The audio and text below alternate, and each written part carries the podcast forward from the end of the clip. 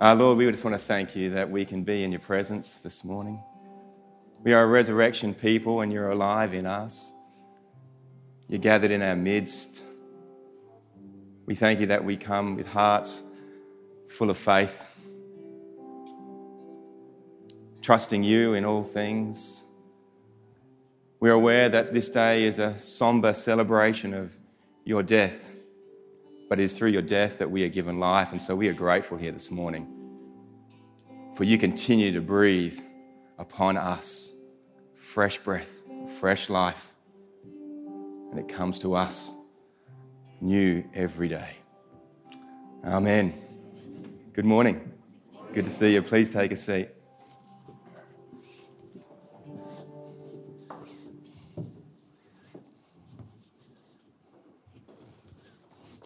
My name's Kynan, I'm one of the pastors here at Hope Valley. If it's your first time here at Hope Valley, welcome, and it's uh, wonderful to have you all here as we celebrate uh, Jesus' death, really, as God's people.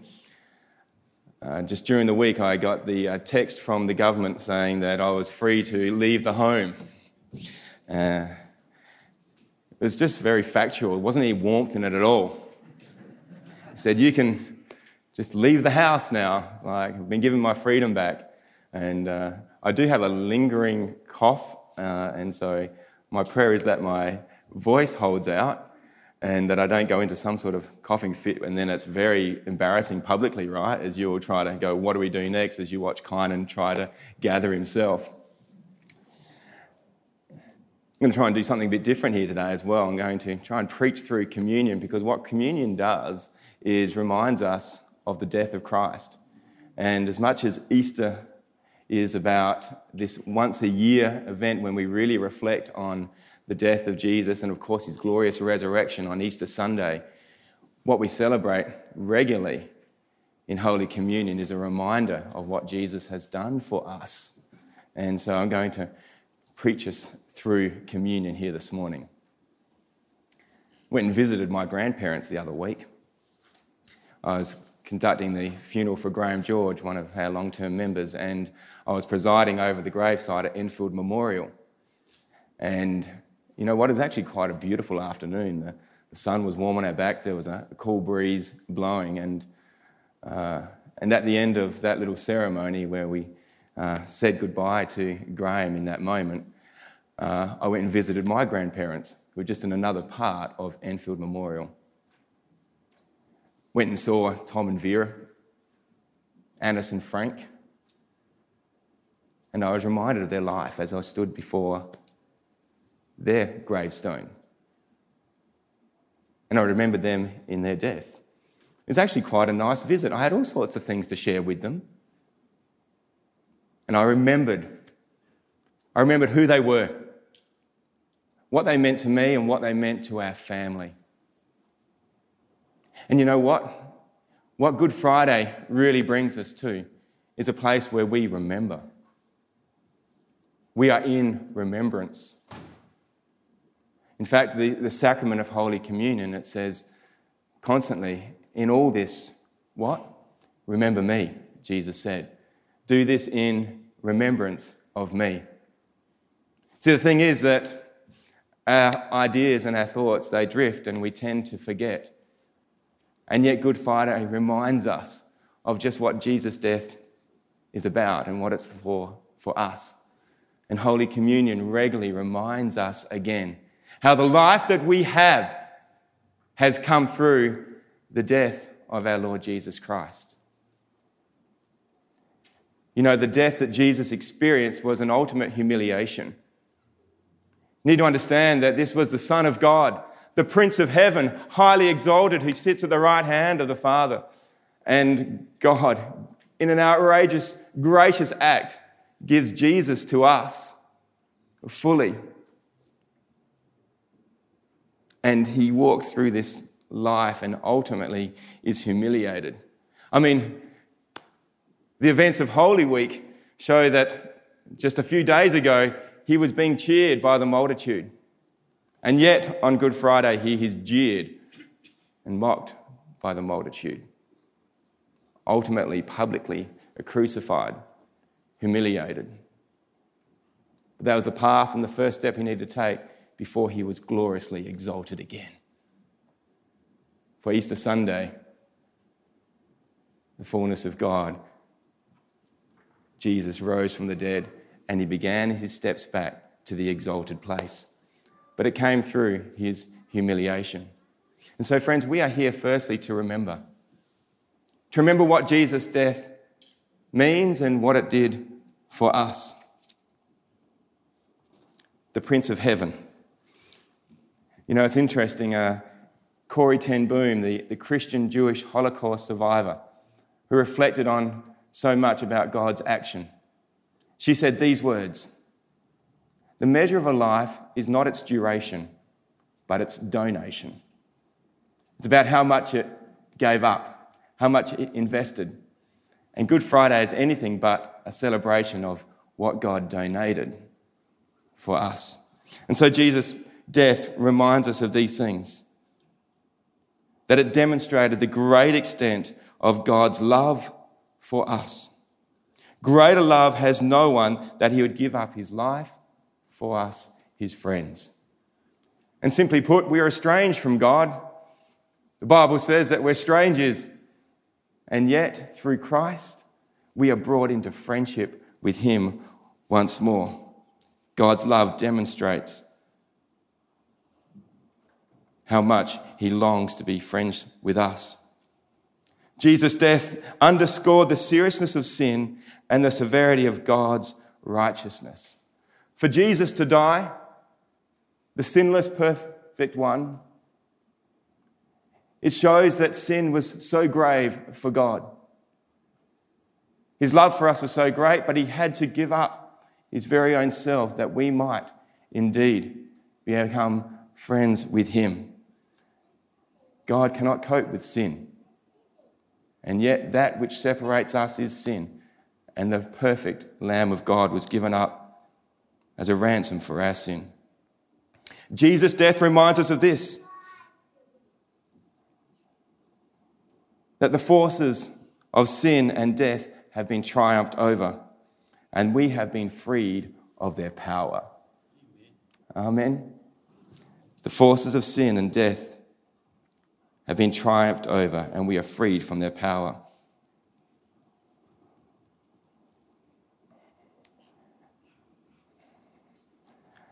And Jesus' death reminds us that there is one who has taken upon all of that which separates us, all the humanity's sin, and we are brought back into union with God. And this ultimately satisfies God through Jesus. You know, theologians use a fairly involved term to understand and try to explain just what Jesus' death did. And on Good Friday, I always try to reintroduce it so that we are reminded of just what it was that was done so that God might be satisfied and we might be able to be saved by Him. The words are this penal substitutionary atonement. For the wages of sin are what? Death. And we're all sin, we all fall short. None of us are perfect. The things we think, the things we say, the things we do, we don't do. Sin is all around, and in some ways, we're just depraved by that. And yet, Jesus takes on that which is deserving of us and he takes on that penalty, penal. And then what we deserve, it is substituted by Jesus. He takes it, and rather than us copying that, he substitutes himself in that place for us. And because of that, that which we long for most to be in union with God, to be in fellowship, friendship with Him, a path is made through Jesus' death. It's the atonement. And that we are at, made at one with Him again, at one meant. Penal substitutionary atonement. This is what Jesus' death meant. And so we remember when we come here on Good Friday. And we somberly, but with grateful hearts, show our gratitude to God for what Jesus has done and how great the magnitude of that work that Jesus did on the cross. Secondly, what we do is we examine. See, when we have communion, when Paul writes about it in 1 Corinthians, he says, Examine yourselves before you come and take of the bread and of the cup. And what we have this opportunity to do is to see where we are before God. And we can only do that through God's outrageous grace. For we are entered into this place where we can be before God. Remember on Good Friday that veil in the temple was torn in two and we were given access to God. And so we are able to then, before God, examine ourselves.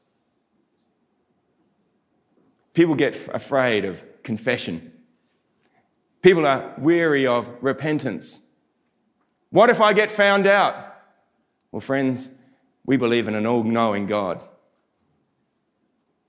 And He has shown how much He wants to hear from His children and wants to work in their hearts. And He says, You can come and before me, you can examine yourselves. Today, we have an opportunity to examine ourselves. How are we right before God? How are we before others? And it's not a place of fear, it is a place of supreme grace. For when we do that, we hear and we feel the loving arms of our Father embracing us once again and saying, It is forgiven. Welcome back, my child. And then, thirdly, we actually enter in to this death and resurrection motive in our lives. That Jesus says, find yourself, you need to die to yourself. In order to find your life, give it up. Oh, we want to control everything. And if anything, we've found over these last couple of years is that we have very little control. But God says, Trust me. Come and know that you can give up yourself to me, and I will continue to give you life and a hope and an everlasting future. We enter in to the death of Christ.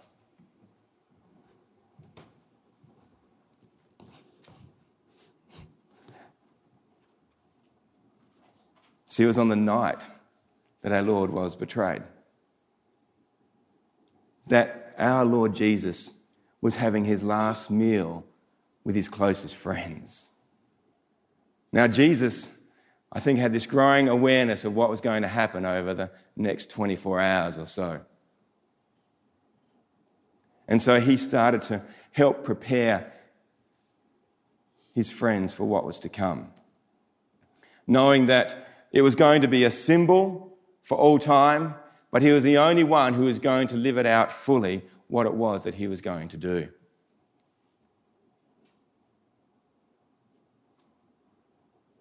It was a night that he was betrayed by a kiss, maybe the most intimate things that two people connect around a close friend, Judas. It was before that time when Peter was going to deny him. He was going to see his friends cower in fear. He knew that he was going to end up alone. And yet he said, All of this I still give to you. Fully. Everything. My body and my blood. Because my love for you is so great. My desire for you to know the fullness of the kingdom of God is so precious to me. And I know the heart of my loving Father who longs to commune with his children.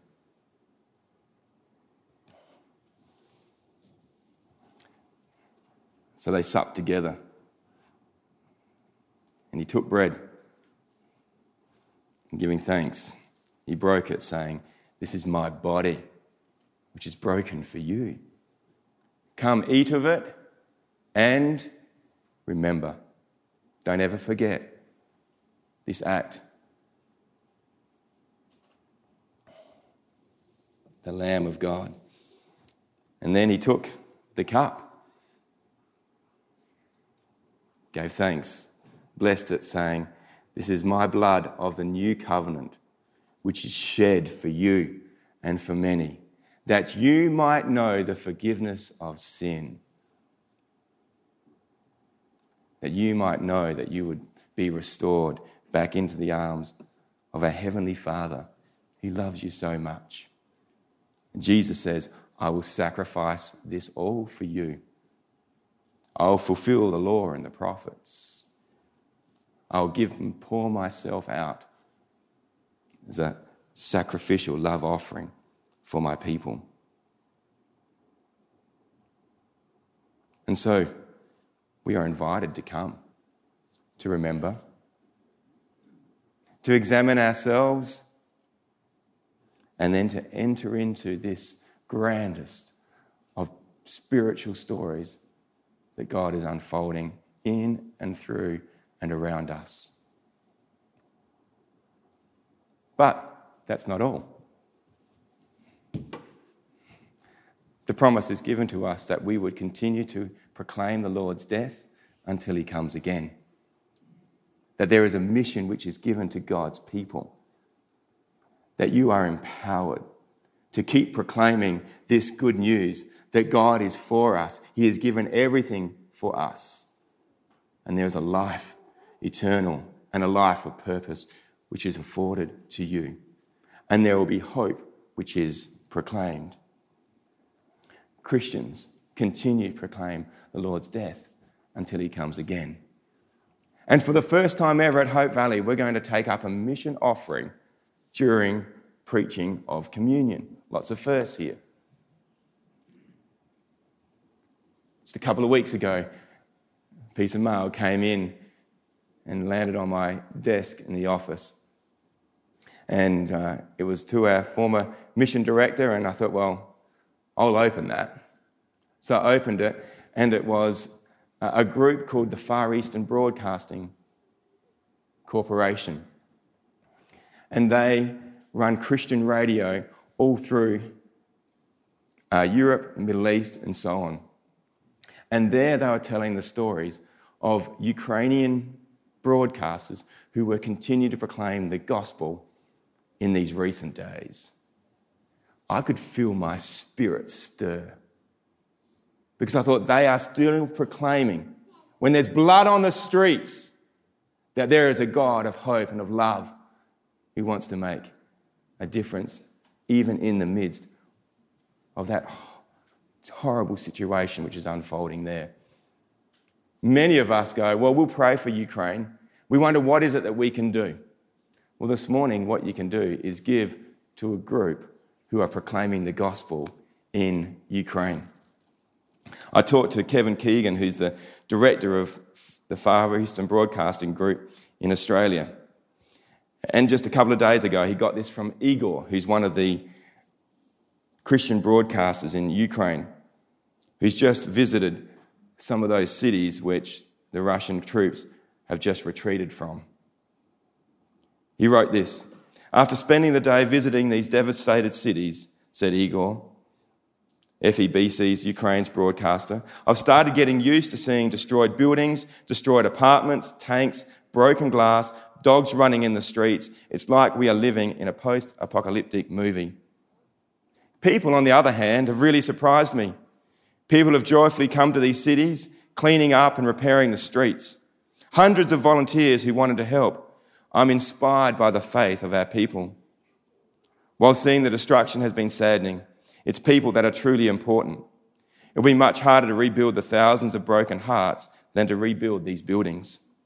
But this is possible with God's help. And the focus of the Easter message through FEBC is that Christ is the one who can redeem and bring back life to broken hearts and people. This morning, we're going to have an opportunity to invest in those who are proclaiming the Lord's death until he comes again. The work of FEBC. They've been broadcasting from bunkers, from cars, wherever they could They've been distributing Bibles to soldiers and supporting them as much as they possibly can. It's one way that we can partner with the proclamation of Christ in our world. We've got a little video for us to see, and if you want to give, you can give through the app primarily and also uh, through the mission boxes that we've got on the side on the side of the audio desk. But just hear this little story from FEBC.